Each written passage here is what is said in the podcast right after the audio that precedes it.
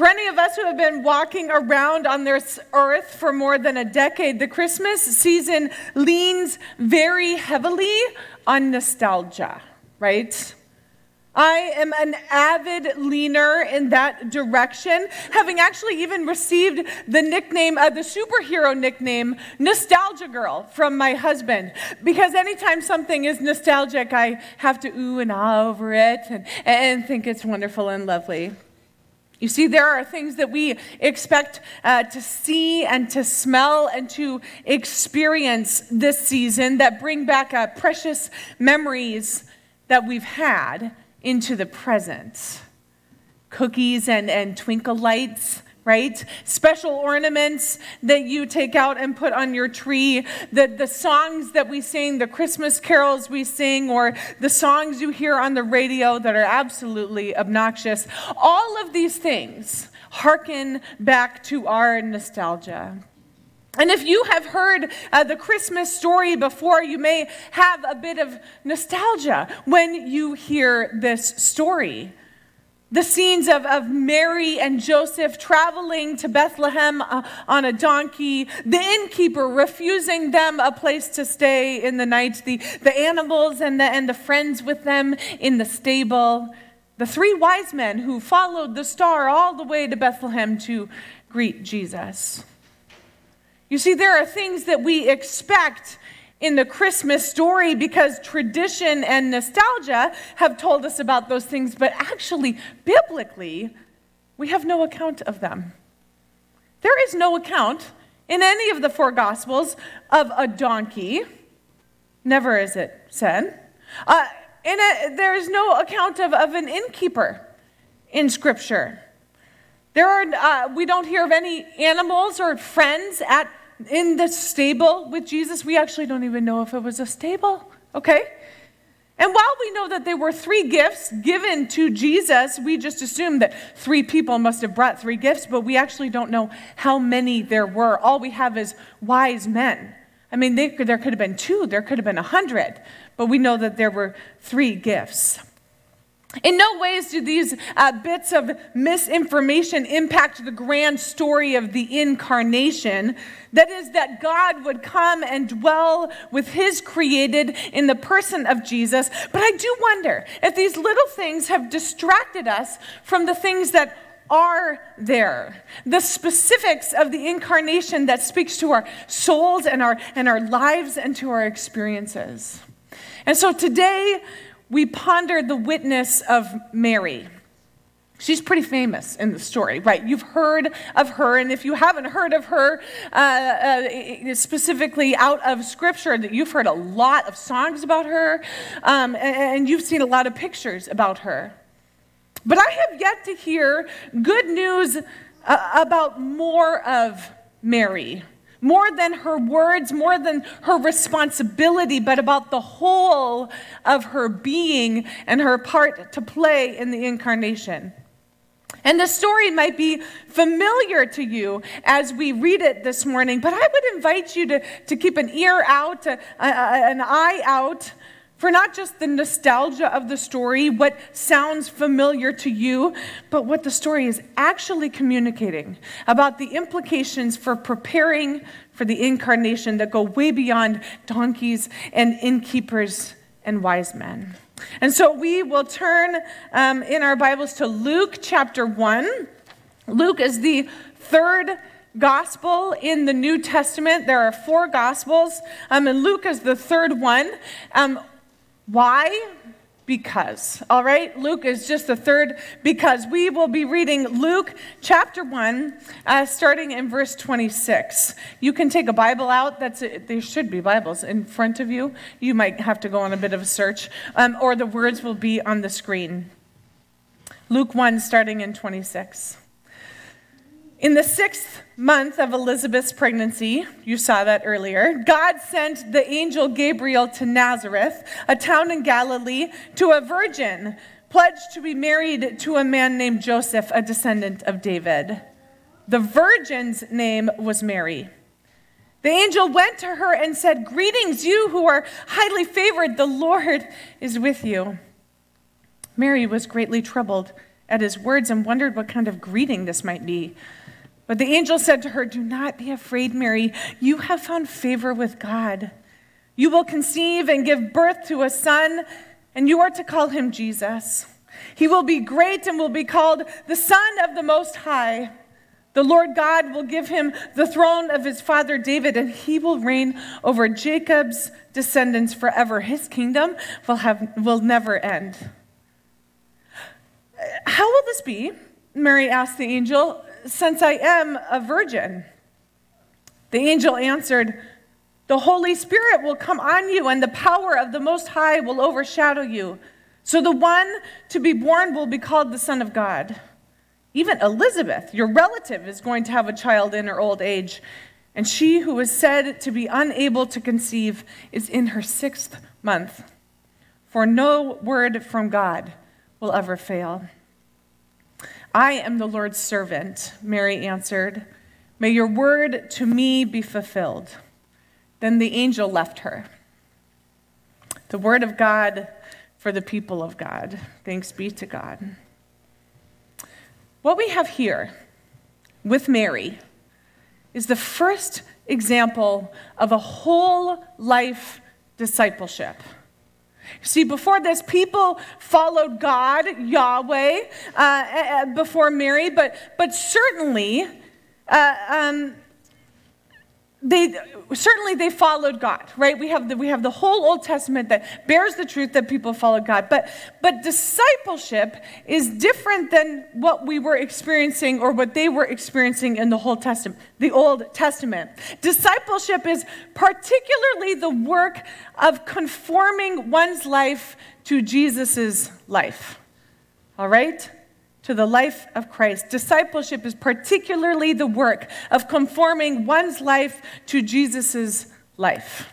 And Mary's witness is the first example we have of a life that is conformed to the life of Christ. It is so easy to hear this dialogue like it reverberates in our memory, and then we just let it be that a, a memory.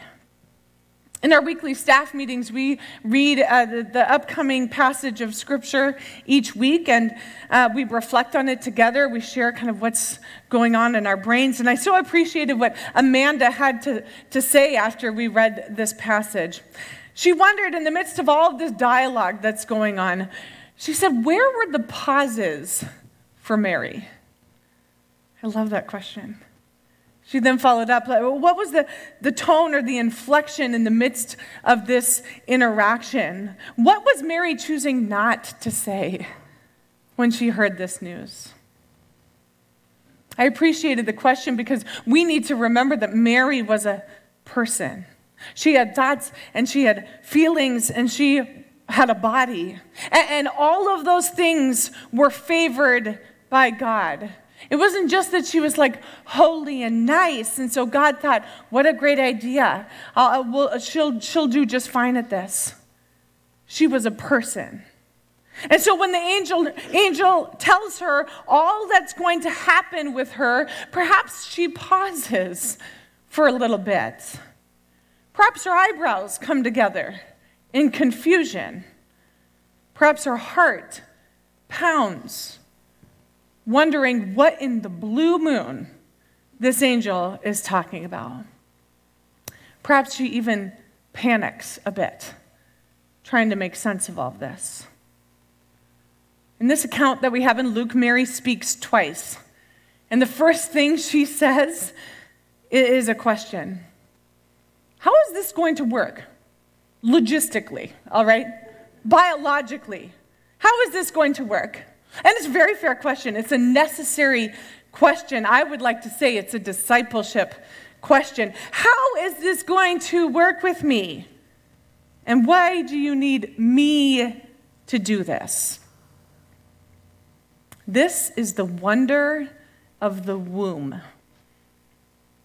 Of what we know of God, of what we know, um, of what we know about God and what Mary knew about God and what the, the gospel writers knew about God, we know that God is and was capable of doing amazing things.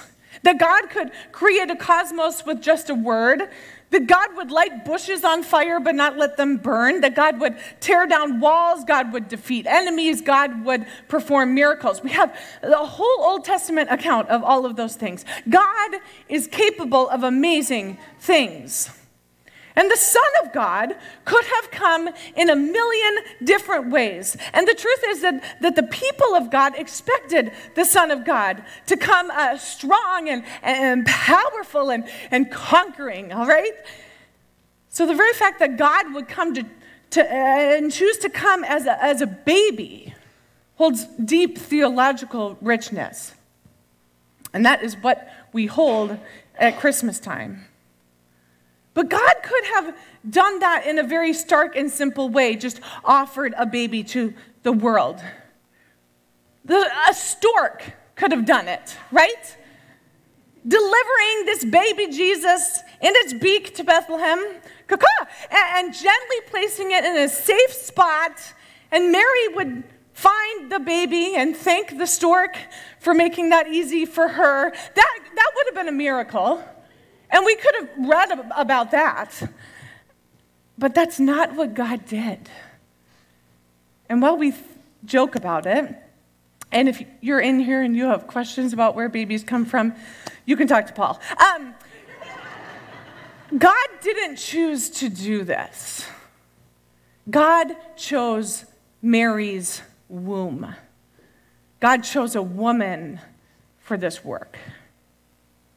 The womb is the place that God first came into the world. Yes, Jesus was born in Bethlehem, but he was first conceived in a uterus. And while we are still left with questions about the biology and the logistics of all of this, we have enough truth to know and to grapple with this idea. You see, we're given a lot of clarity about what this would mean for Mary.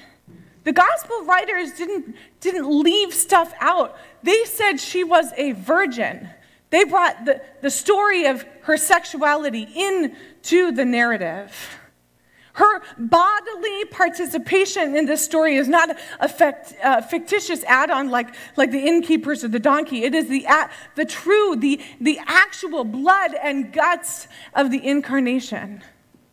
God would, with us, would reside in her womb. Her body would change and expand because God was there, because God with us chose to be there. God with us would be attached to humanity through an umbilical cord and a placenta. God with us would be delivered through blood and sweat and tears and tears. God chose to come by way of a woman's womb. These realities of the incarnation are obviously particularly poignant for me as I am pregnant.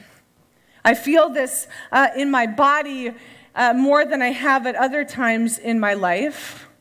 But this news, this good news, is not only meant for women, and it's not only meant for, for women who have been pregnant or born children, so as to leave people out of God's story. We all have the womb in common. Each of us has come from one, all right?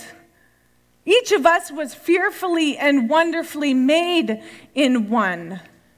We have the womb in common with one another, and we have the womb in common with Jesus. In the in Advent of 2019, I came across this image. It stopped me mid scroll through Instagram, okay? And at first, I was very affronted. This was not uh, the image of nostalgic nativities that I had previously seen, where Jesus lays in the manger and his halo uh, around his head casts a, a, joyous glow on Mary and, and Joseph. You can see it on their faces. Here is God with us, upside down his halo, casting a glow on the intimate inner body parts of a woman. I just had not even fathomed that that's how it was. The innkeeper and the donkey and the wise men were more of a Christmas reality to me than what we read about in Luke's gospel, what is portrayed in this image. That this was God's position and posture in preparing for his arrival. That this was God's chosen situation in waiting. God's chosen situation, head down, in the dark, surrounded in love and amniotic fluid inside the body of a woman. I don't offer you this image or this sermon to be edgy or, or provocative. I have no interest in being inflammatory or offensive, but I do hope. I hope to tell the truth. A truth that perhaps has been buried under nostalgia and patriarchy or discomfort, and to actually embrace all of what it means to be human and to receive Jesus. I do hope to set people free, actually, to wonder about this God. A God that opens up a way for people in their own lives to receive Jesus and, and then to participate with Jesus in their families, in their communities. This is the wonder of the womb. This is the wonder of Mary's participation in the incarnation. Not just words and, and songs and willingness, all of that plays a part, but her whole body being given to the incarnation and her whole life being changed. And this begs the question how do we view the connection between discipleship, conforming our life to Christ, and sexuality. Because those things were not mutually exclusive for Mary, they were entirely inclusive. And these two things were never meant to be mutually exclusive for us. We don't only uh, surrender ourselves to God with our hearts and our souls and our minds and leave our bodies out of it. Mary's participation in the incarnation, when not overlooked, not ignored, begs us to ask about the role of sexuality in participating with God in the good news of Jesus.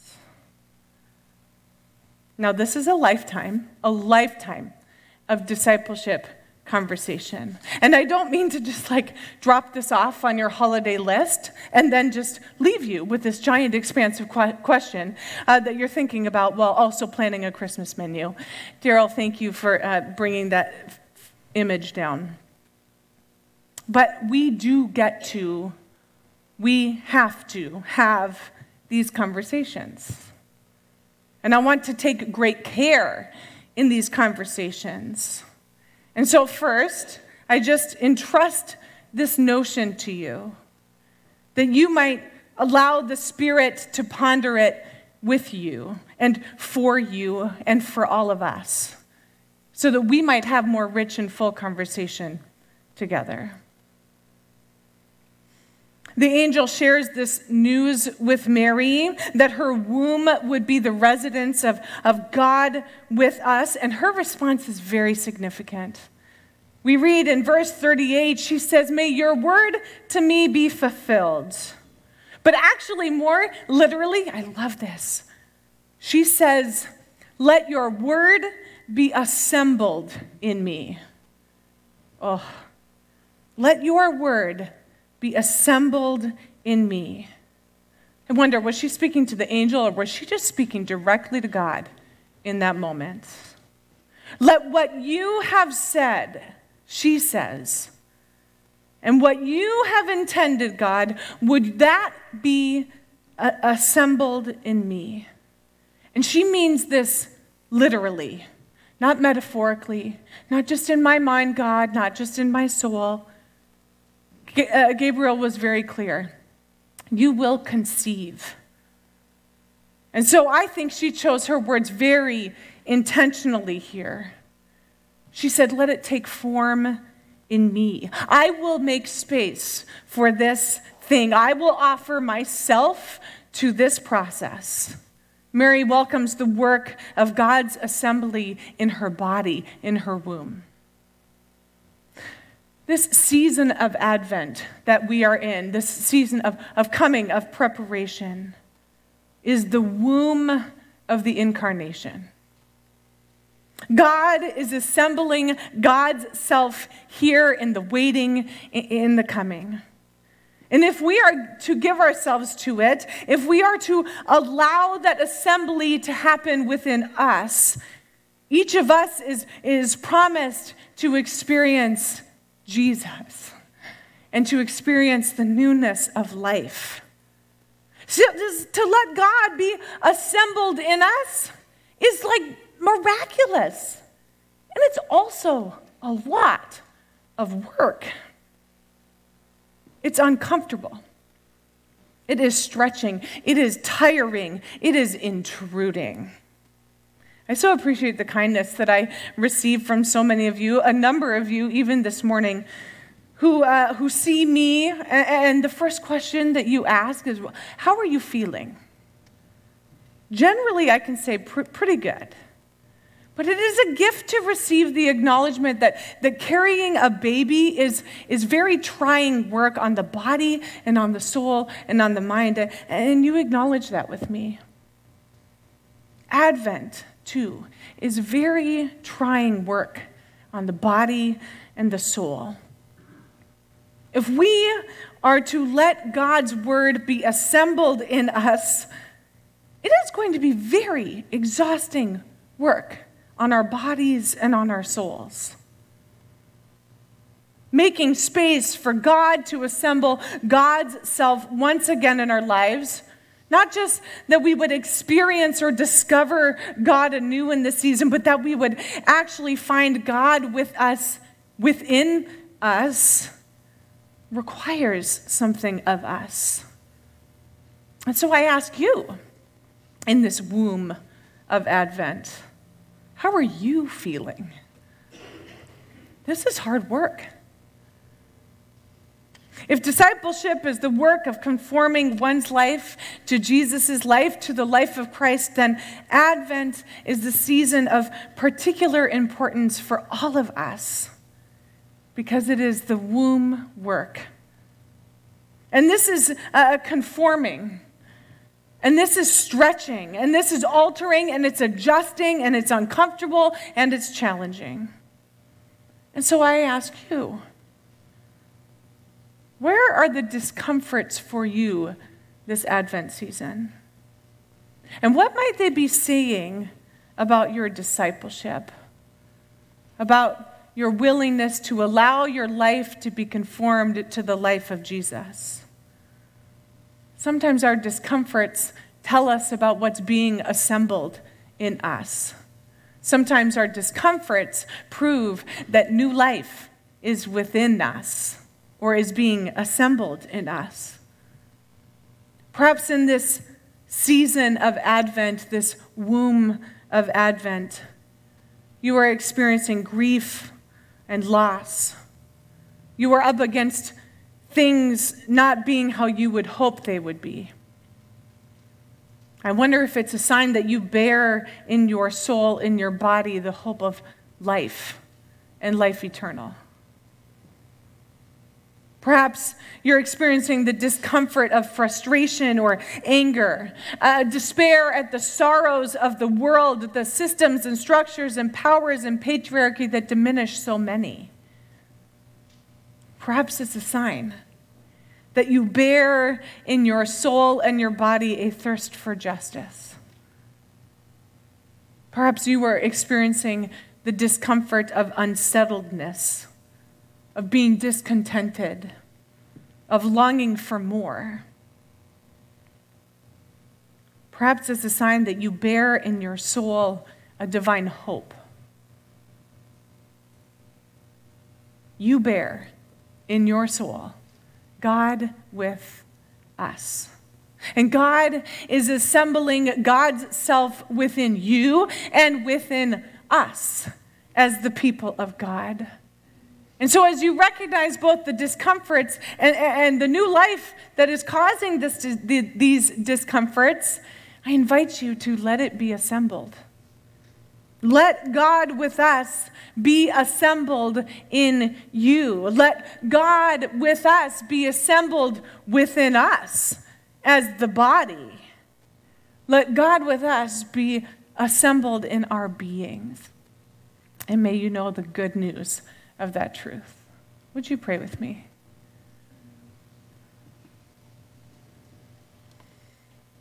God, we thank you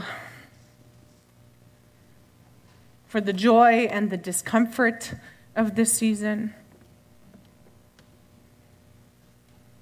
We thank you that you didn't leave out our whole personhood from the story.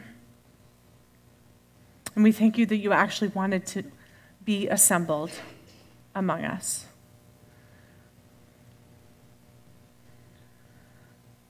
And God, we pray as we do this regular thing at the communion table,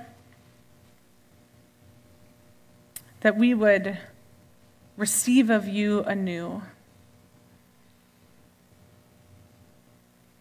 In the holy and sometimes dark places in this womb of Advent. Amen.